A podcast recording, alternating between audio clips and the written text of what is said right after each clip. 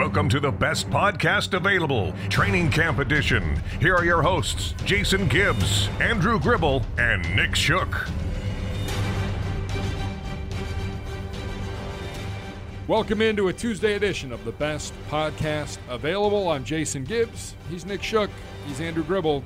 Just a few more days in the hat for the Gribs, and he's looking forward to it.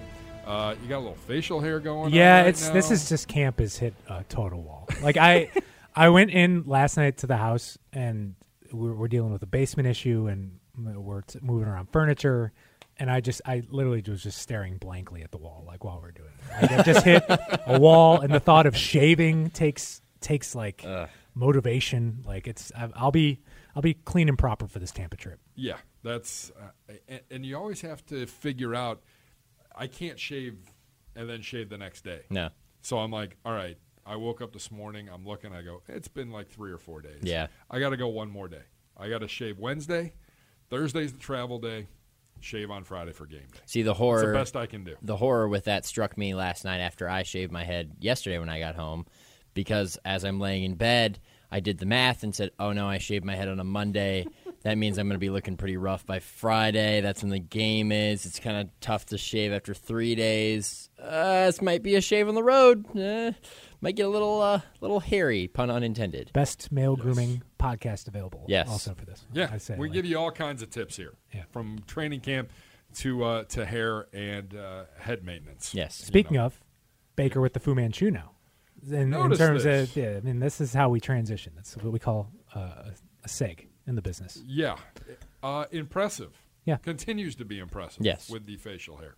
I thought the beard was coming back because he was growing the beard, and then he's still sticking with it. I respect it. I mean, do you shave it the week? I mean, do you start to redo it when the season starts? No. So after Labor Day, or do you keep it the whole time? What happens is you have that dirty stage where the beard starts to come in, but you just look. It's not 5 o'clock shadow. It's 2 a.m. shadow. You've been out too late, and your beard's in that in-between phase where it just looks awful. And you have to get past that with the benefit of facial hair elsewhere, because then you just look scruffy. You don't look dirty. He'll get to scruffy, and then eventually he'll probably bring the whole beard back, trim it all down to even and everything else. Yeah, and I'm sure the wife will have something to say about that. Yes. Don't forget, they're only seeing their significant others immediately after practice. They're in a hotel at night, yes. So they're not with their significant others. She's not there keeping him from shaving down to a Fu Manchu. Yeah, exactly. We did have a practice today. It ended early, maybe the first one all of training camp. It ended about 40 minutes early. The guys got their work in. It was very, very hot. It was humid. We saw a little more from kind of a makeshift scout team, one would have to say. Maybe a little install day more than anything else.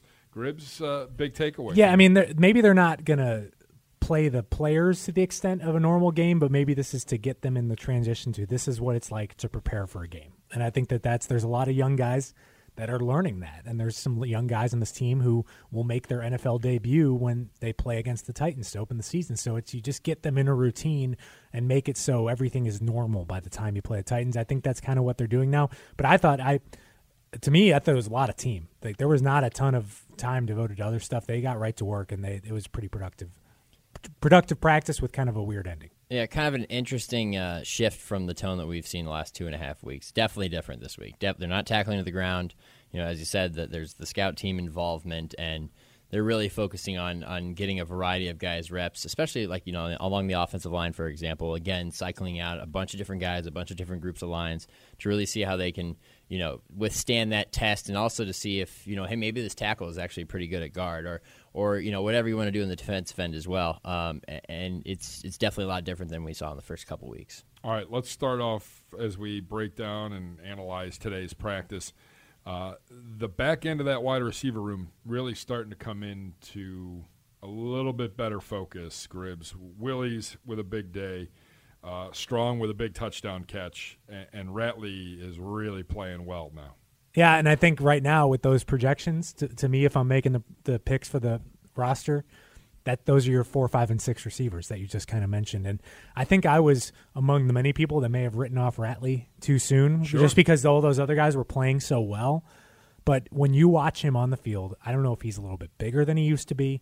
It's just the way he moves, and I think I said this yesterday, he just stands out. And I'm not saying he's on the Odell Jarvis spectrum. He's not up to the Richard Higgins level, but there's a reason why there was maybe some patience with this guy, and I think it was good in hindsight now that he waited as long as he did to get back because he didn't want to get hurt again. Because if he does get hurt again, that's where it becomes an issue. But like, all right, we need your availability is important, and I think that's the key for him is going to be staying healthy and making the most out of these two preseason games. He's got the special teams experience, so I think he's in a good spot.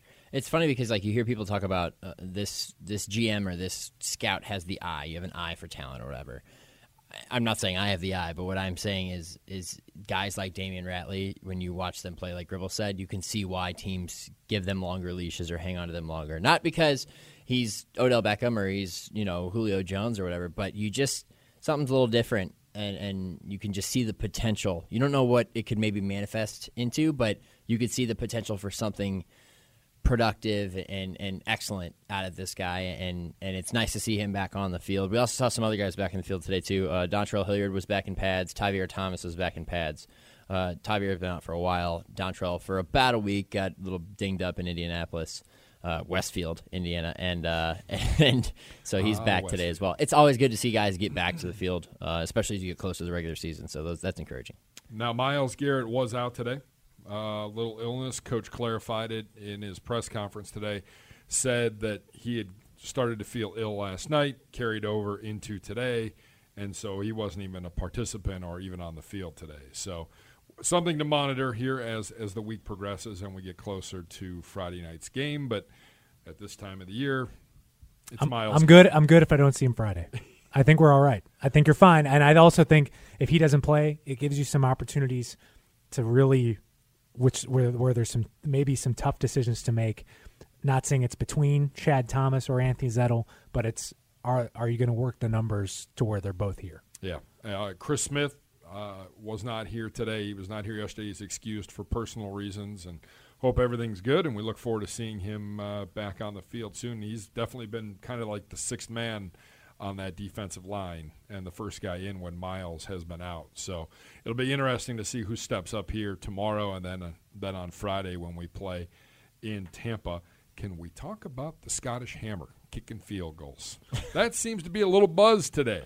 Someone was drilling 60-yard, 57-yard kicks today. He was also missing some very wide right that could have potentially hit people in places where they would have never been looking for a football to come.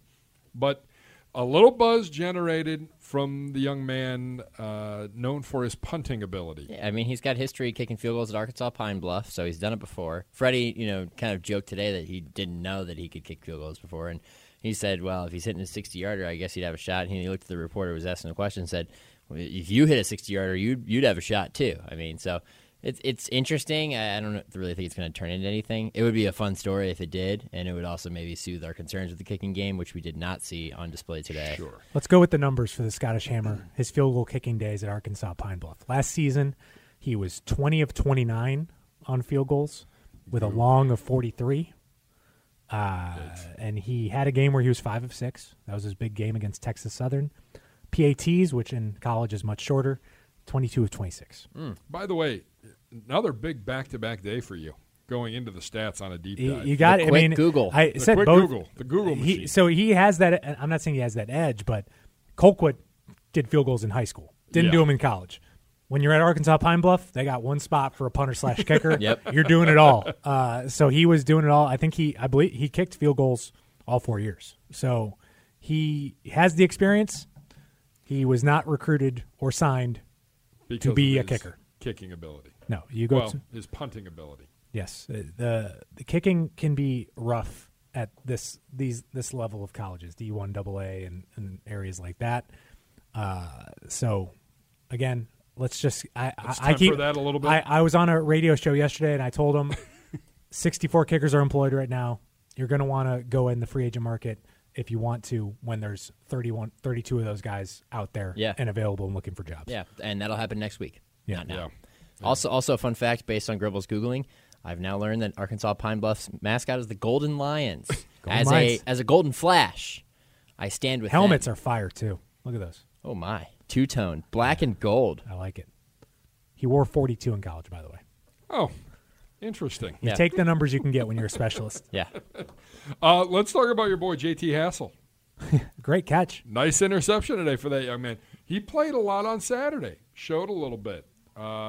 He played a lot of snaps on Saturday. Yeah. And then had a good practice today. I put him in the same boat as maybe a DJ Montgomery, where he is playing really well, doing all the right things, and is just in a loaded group where I don't know what's going to happen moving forward. He's a great story, had a heck of a camp, hits like a maniac on special teams. And so I think there is a place in this league for JT Hassel, whether it be on special teams, whether it be on a practice squad. There is a place where he will end up being. And he is just now learning how to play safety. He was a linebacker in college. So he clearly has the effort and desire to do it. Maybe he can stay in Cleveland as a practice squad guy, or, I mean, lo and behold, there's some injuries in that safety position. You might need some bodies. So I think, but he has done everything that they've asked him to do, and I think he's gotten a lot better since he started out here in May. And I remember when Joe Witt talked about him, he said, now this is a guy that's going to really show up when the pads come on. And that's exactly what's happened. You know, that's kind of the story for a lot of these guys who have really improved since that point. I mean, you've just seen the natural progression of just more reps. I mean, the fact that they've just gotten more opportunities to play the game and play within the systems that they've been inserted into. I mean, guys are just the cream is kind of rising. You know, it's natural, I think, at this level, but it's also really interesting to see when you're out there on a daily basis and you're watching these guys play after play after play. And it might seem mundane at the time, but then you get to the point now where we're near the end of camp, and we're like, man, that guy has gotten a lot better. You know, we've talked about it before. Drew Forbes is one of those guys who's just gotten a lot better. You've seen it with other guys as well, and it's just really interesting to see because it sounds so abstract when you think about. A football player improving, you know, because you just see them on a play-by-play basis or a game-by-game basis. You're like, well, how do you improve? How do you get better? But when you see it built over time and stacking practices and all that stuff, it's really fun to watch. Yeah. Any other takeaways from today? It was a quick one. I think just another guy to keep watching as we get toward roster cutdown day, and maybe especially these next two games, is Seth DeValve. I think another guy that we may have written off as being like, this guy's been hurt for a long time. It's a crowded position group. Now all of a sudden he's running first team these last couple of days of practice, and he was in the backfield as a blocking guy, so maybe he is competition for Joe Carriage. If it's someone you can hold on to as like, okay, we're not going to use a fullback a ton, so we can get by with DeValve in the backfield. He's someone that is really fighting for a spot and might not have been as out of the mix as we might have thought a week ago. I mean, just because I think that there's been so many injuries at that tight end position that he's had real opportunities. And I think if he's good to go Friday, I think he's going to play a lot. Yeah, you know, on that specific play and that formation that he mentioned, it was an offset eye to the right, and then he motioned the left, and they ran an ISO. And he went right through the hole, and he made a really nice block. And it was like, oh, well, if he can block like that, he's got some value. You can put him back there and maybe fill that H-back role that used to belong to Orson Charles or the traditional fullback role that belongs to Joe Carriage. Competition at a position that the Browns technically didn't even have filled until a couple weeks ago. So kind of a refreshing thing to see from a guy who hasn't been on the field in a while. But you also do consider at that position. It is a very physical one, and you are going through the hole.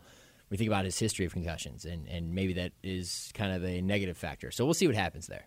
All right, that's what happened today, the second to last day of Cleveland Browns training camp to the public on the week that we play Tampa Bay in the, quote, dress rehearsal game. I'm Jason Gibbs, along with Nick Shook, alongside Andrew Gribble. This is the best podcast available. We have two interviews today.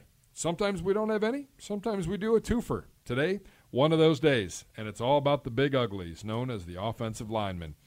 Hopefully none of them are listening, and pay me a visit tomorrow. I mean, they're pretty. They are. They're good. It's a great shuffleboard table going on downstairs earlier. J.C. Tretter's a good-looking guy. They're nice guys. Not on the field, but at the shuffleboard table, they're kind of nice. Well, if we're going to be talking offensive line, we had to send our O-line correspondent downstairs to do the questions, and that's our own Nick Shook. He had a chance to sit down with new offensive line coach James Campen.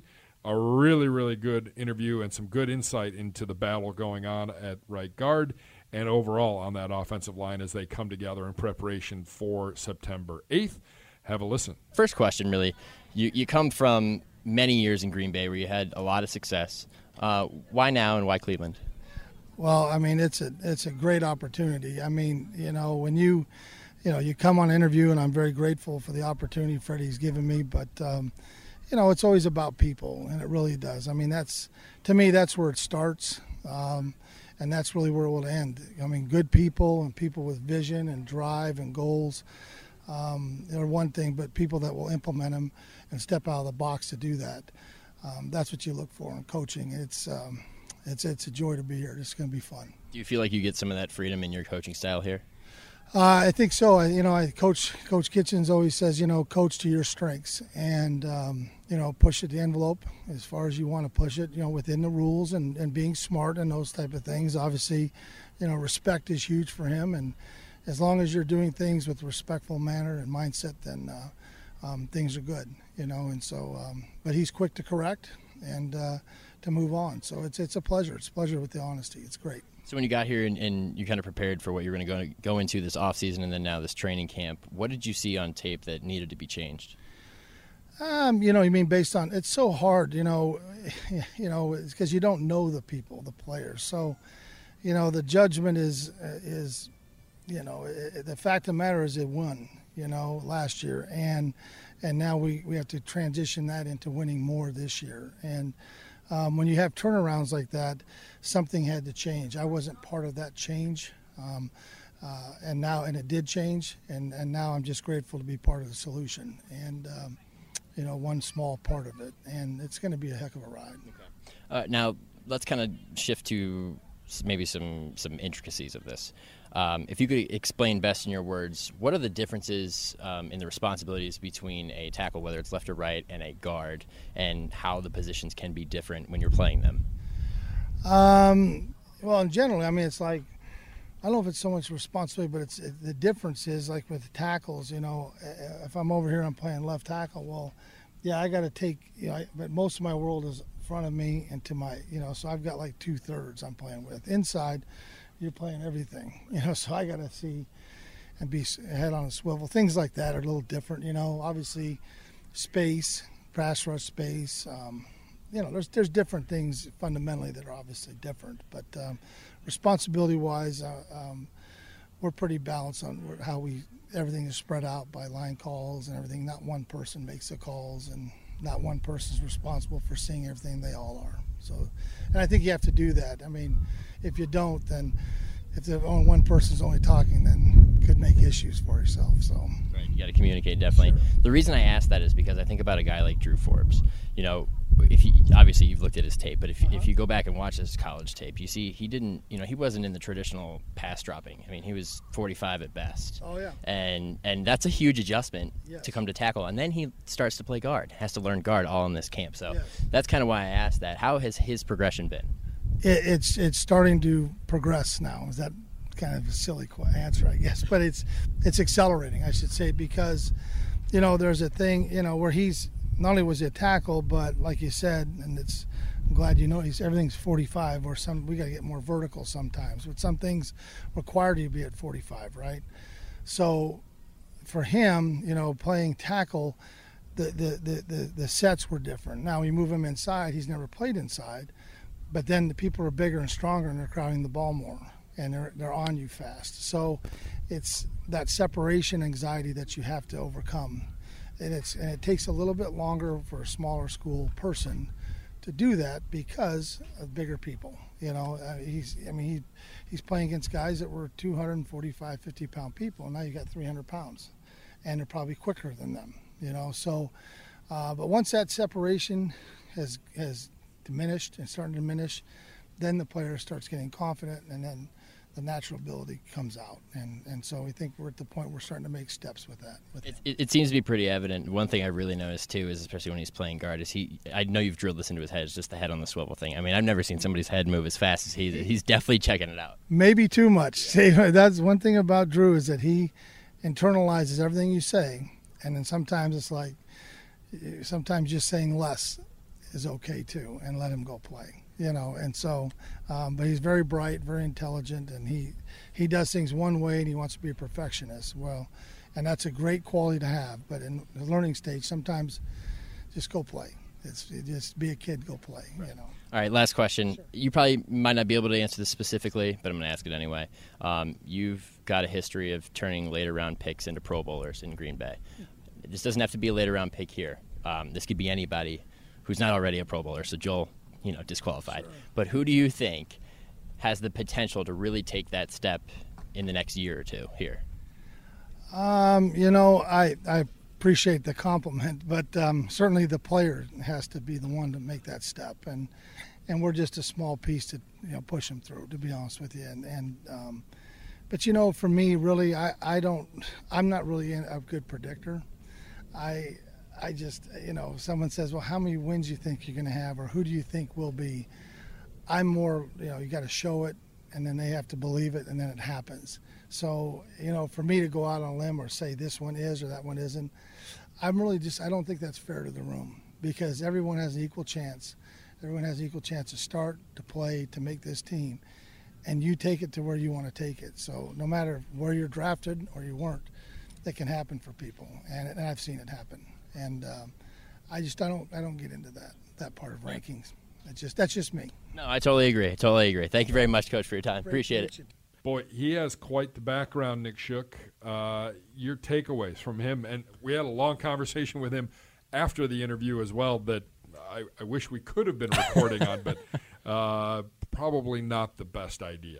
Yeah. He's got a stellar background. He was in Green Bay for a lot of years and turned a lot of good linemen. Well, a lot of linemen who didn't have high expectations into very good linemen, namely David Bakhtiari, who is their current left tackle, considered one of the best left tackles, if not the best left tackle in the NFL, and a premier pass blocker among all things. And, he's done it with a lot of guys, and it was a huge coup for the Browns to get James Campen in the offseason. And I think we've seen the results in some of the guys so far. I think we'll see a lot more of it pay off in game action, maybe this week, probably more in the regular season.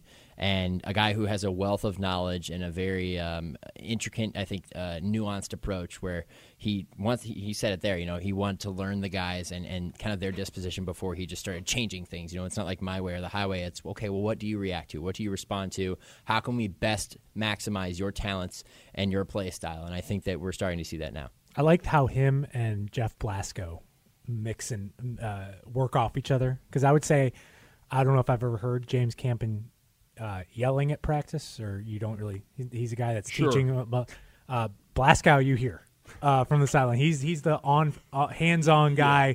Right after a play, he's got his eyes on a couple guys, and if someone doesn't do what they're supposed to, he is right on top of it. No matter what group it is, whether it's first or fourth. I mean, he is out there on top of those guys. It's good to see those guys in a really good system and setup. And it'll obviously, you want to see how he develops some of these guys who are already proven sure. Players in the league, but it's going to be the guys like a Drew Forbes. I mean, how those guys get groomed and maybe potentially start one day.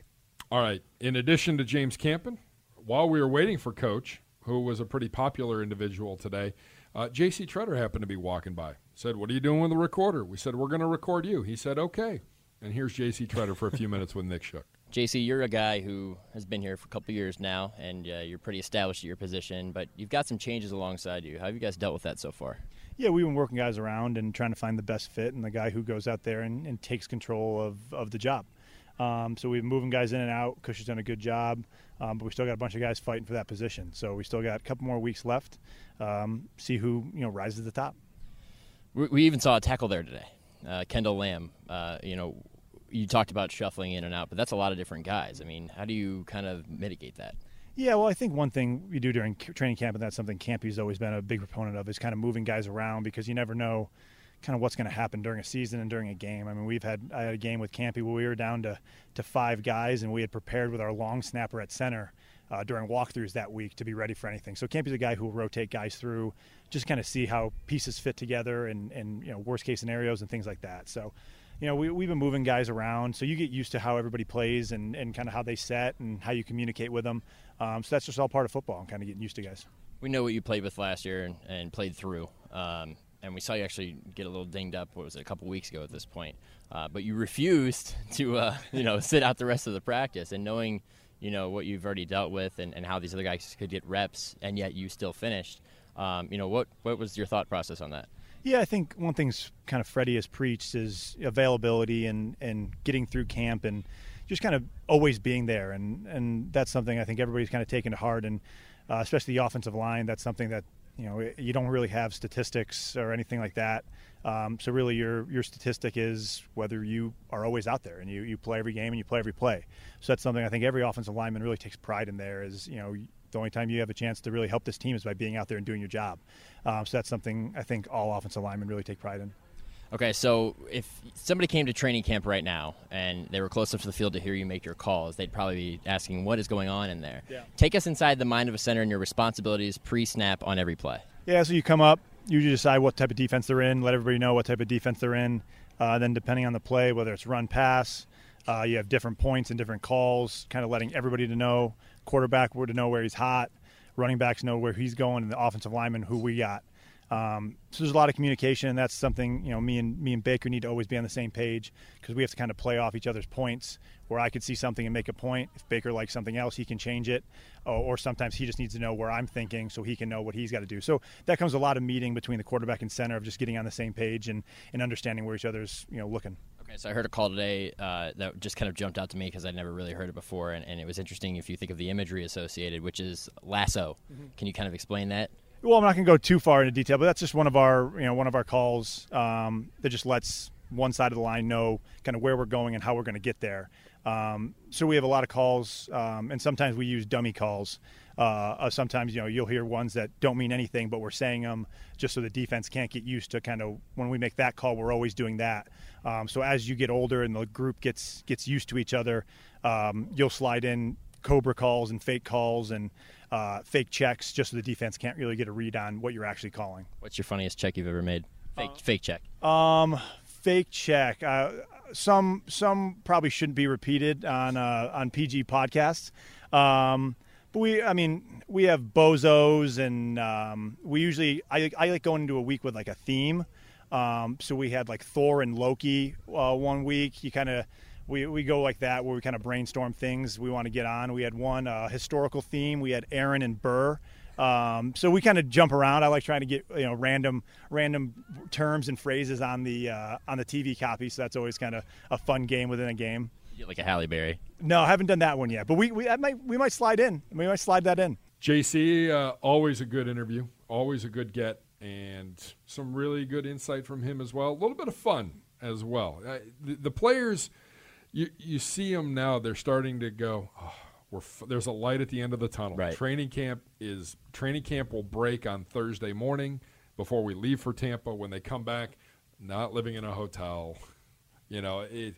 They'll be home with their families a lot more, and you can just see the guys, okay, this is finally – this grueling camp is finally ending. It's funny because Austin Corbett walked by once we were done with that interview, and you know, he was like, that's high-quality content right there. You know, you're asking the hard-hitting questions. You can tell they're loosening up a little bit, like you said, and you still see them all congregating down the atrium. It seems to be the offensive lineman hangout these days, probably because of the shuffleboard table, but – they're laying on the couches. They don't seem to be as, I think, depleted as they might have looked in the middle of last week or before we even went to Indianapolis. I think the pace of the practice has lessened up just a little bit, you know, not, like we said, not tackling to the ground. And I think they're starting to get more comfortable. But there's been a lot of variety, and I think that it's been a little bit of a mental test for some of them. But overall, it's going to be good because, as we had talked with Coach Campen afterward, the most important thing is depth and knowing if those guys can play different positions in the time of need. And so I think it's less physical, it's more mental now, and then they're going to be able to apply it all. And hopefully before the end of camp, so you can figure out who these linemen will be and which linemen will be active on game day. It's always a weird transition when you go into camp and then to still preseason practices, because you'll go down around like 4 o'clock and you just see guys walking out, be like, what are you guys doing? Like, you're leaving? Like, you're allowed to leave? Like, they just go home. Like, I was like, wow. I mean, you forget. Once you get into camp, you're like, oh, it's not always like this. Like, they lead maybe slightly more normal lives outside of this 3 to 4 week stretch. And I think they're looking forward to it. Yeah, I don't see there being any question. They are very much looking forward to it. What are we looking forward to tomorrow? In the final training camp practice open to the public in 2019, Mr. Gribble? Well, I don't know if I'm looking forward to the practice. I'm looking forward to who's going to be on the podium afterward, and QB1 is going to be on the podium afterward. Yeah. I don't. Yeah. There's a story or two today. There's some things. Just a few things out there right now. Some topics to discuss, yeah. Yeah. Should be interesting to see how that all maybe have a couple sound bites in tomorrow's pod for it. Just a few. Yeah. That's what I'm looking forward to. I've seen enough on the field. I think we all have. And I think tomorrow the forecast is a little iffy. We'll see how it plays out. But we've been able to get every practice in for the fan base, which I don't remember that ever being the case. Yeah, we've had a perfect run. Not really had any close calls either. No. That's the perks of morning. Let's keep them in the morning forever. I'm fine. There would have been a number of these bagged had they been in the afternoon. Now that we've discussed this, of course, we're jinxed. Tomorrow it'll rain. The forecast, it's the last one. It does say AM thunderstorms, which is a rarity on there. You don't see that very often. It's supposed to start late tonight into tomorrow morning, so we'll kind of see how it plays out. Do they go hard tomorrow? No. Is tomorrow a hard day leading up to the Friday game? I think they'll still be in pads. I think this is a day where if it wasn't Freddie Kitchens, I would say, you'll be in shells, which is shoulder pads and shorts and helmets, of course. But with him, I don't know. I mean, there's a certain point of comfort where shorts don't quite feel as good as your pants, like your with the pads in them. It doesn't. It feels like maybe guys are going to go at a lower speed because you're not in your full pads. And I think they're so accustomed to it at this point. They've been in full pads for every day except for the day after the first preseason game against Washington. That maybe he just keeps them in pads and they just go to lighter tempo. Well, and it will be interesting to see because who plays Friday night and who doesn't play Friday night, because this will be the last real day of work if they're not playing on Friday night. Part of me wonders, and maybe I'm trying to think next level here, he appreciated the guys that gave it all for the team on defense. Do they get a little bit of a breather in Friday's game? Because they played a little bit more. They definitely played more in the offense, even compared to the offensive guys that played, like the offensive line. I mean, Terrence Mitchell and Greedy Williams played 32 snaps last week. That's a lot. Yeah, that's a lot for the main guys. There were still four defensive players who only played one series, both the safeties and both the linebackers. Those guys got out of there in a hurry. The rest of those guys played a little longer. So does he step it back a little bit with the defense and maybe increase it a little bit for the offense? I mean, we'll see. I think we're all in agreement. We'll be stunned if we see the whole three-quarters thing. I just don't know if it's trending that way. I don't think he subscribes to that, I think, school of thought. It's more about where they are individually, and they evaluate on a practice-by-practice basis, he said yesterday, and I think that's really what's going to drive his decision more than anything. But I do like Gribble's theory. I think that there is some weight to that because a lot of those defenders played last week, and a lot of the offensive guys didn't play. However, I don't think Odell Beckham Jr. is going to play, and that's perfectly fine. Bubble wrap. Same with Miles. Yeah. Just enjoy the view. Chubb. Yeah. Enjoy the view. Throw Chubb in that mix. Yeah. Yep. Yeah. Exactly. All right, that's going to wrap up today's best podcast available. Log on to clevelandbrowns.com or wherever you get your podcasts for all of our shows in 2019 from training camp. We will have a couple more next week leading up to the final preseason game of the year. And we'll figure out the next steps for the best podcast available. For Andrew Gribble, for Nick Shook, I'm Jason Gibbs. Thank you for listening to the best podcast available.